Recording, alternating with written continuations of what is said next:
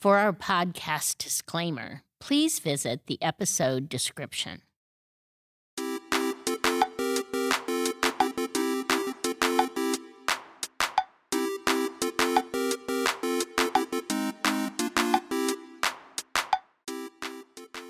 Thanks so much for listening to What the Heck is Happening in HR. Today, we're going to talk about what you can do with transferable skills.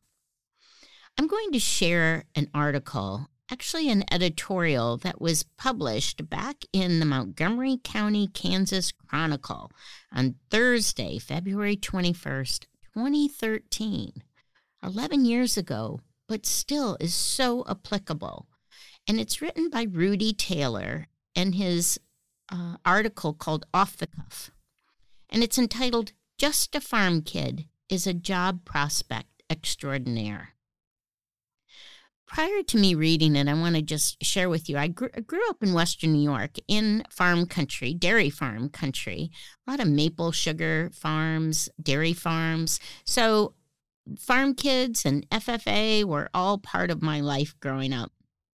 4 H and having friends who took their animals to the state fair or to the county fair in particular and sold them. It was a, a different life. I didn't live on a farm, but I certainly had a lot of friends who had uh, farm life as part of their resume.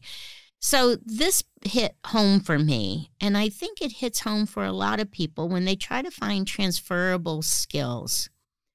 One time here at USF, I was doing a resume review for an, a gal who um, wanted to put her resume together. And she said to me as she sat down, I don't have much. And I said, Okay, well, tell me about yourself. And she said, Well, I work at Chili's. I have a lot going on there, and I'm I'm captain of the swim team. I think it was swim team, and I need to. Um, I, I just don't really have a lot of work experience for what I want to do. So we spoke about what she wanted to do. But I was really focused more on who she was as a person.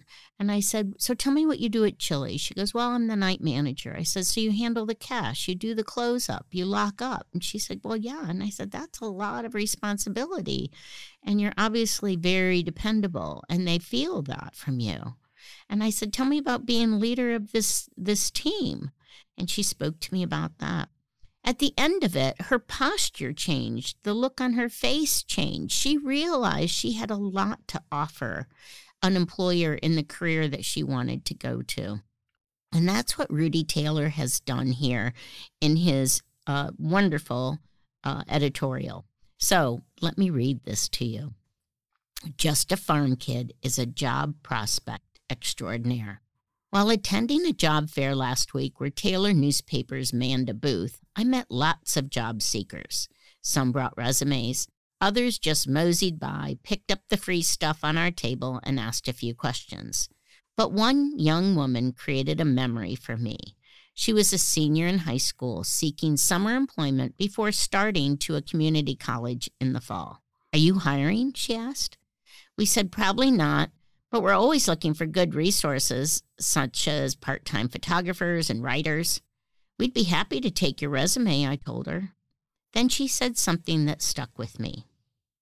I'm afraid my resume wouldn't be too impressive, she said. I've spent all my life working on my parents' farm.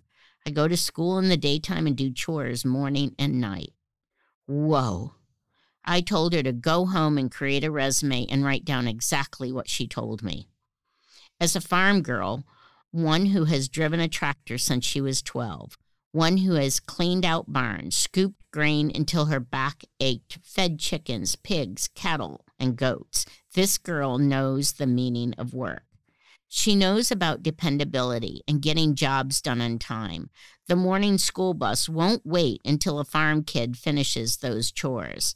They'll be done on time, or the young student will miss that all important ride a young person who has put up hay, helped her dad and mother in the farrowing house, or candled eggs has something more than words to jot on a resume. Farm kids don't need to take art appreciation classes in school. They witness picturesque landscapes, sunrises, and changes in seasons as they grow up. They ride horses, drive four wheelers, and neatly stack big bales at the edge of meadows. They fish in their ponds, learn how to handle firearms, and shoot deer, rabbits, and turkeys. They work as a family in the garden, raising, harvesting, and canning their own vegetables. Farm kids learn to keep good records on their livestock. When they raise and sell a 4 H calf, they can calculate the profit gained after deducting feed, vet medicines, and other costs. They typically know how to stand on their own two feet and give project talks or give oral reasons for judging a class of lambs or swine. Many of them earn leadership roles in church 4 H or FFA, so they can moderate a meeting to perfection using Robert's Rules of Order. They learn early in life the tactics of conservation, how to keep topsoil from washing into Oklahoma, how to plant wind barriers, and how to recognize grass cheating weeds that need sprayed. Any farm kid can handle a paintbrush, spade a garden, pull worms from tomato plants, gather hen eggs, mow grass, groom animals, and take one grain of wheat, bite down on it, and determine if it's time to start the combine.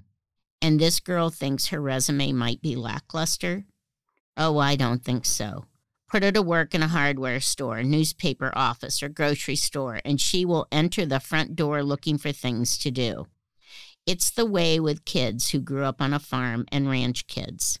Their resume is written on their foreheads and in their hearts. They should never apologize. Never. And we hope you will never forget to get a good episode, a new episode every week on what the heck is happening in HR. Be sure to subscribe so you don't miss out. Never miss out.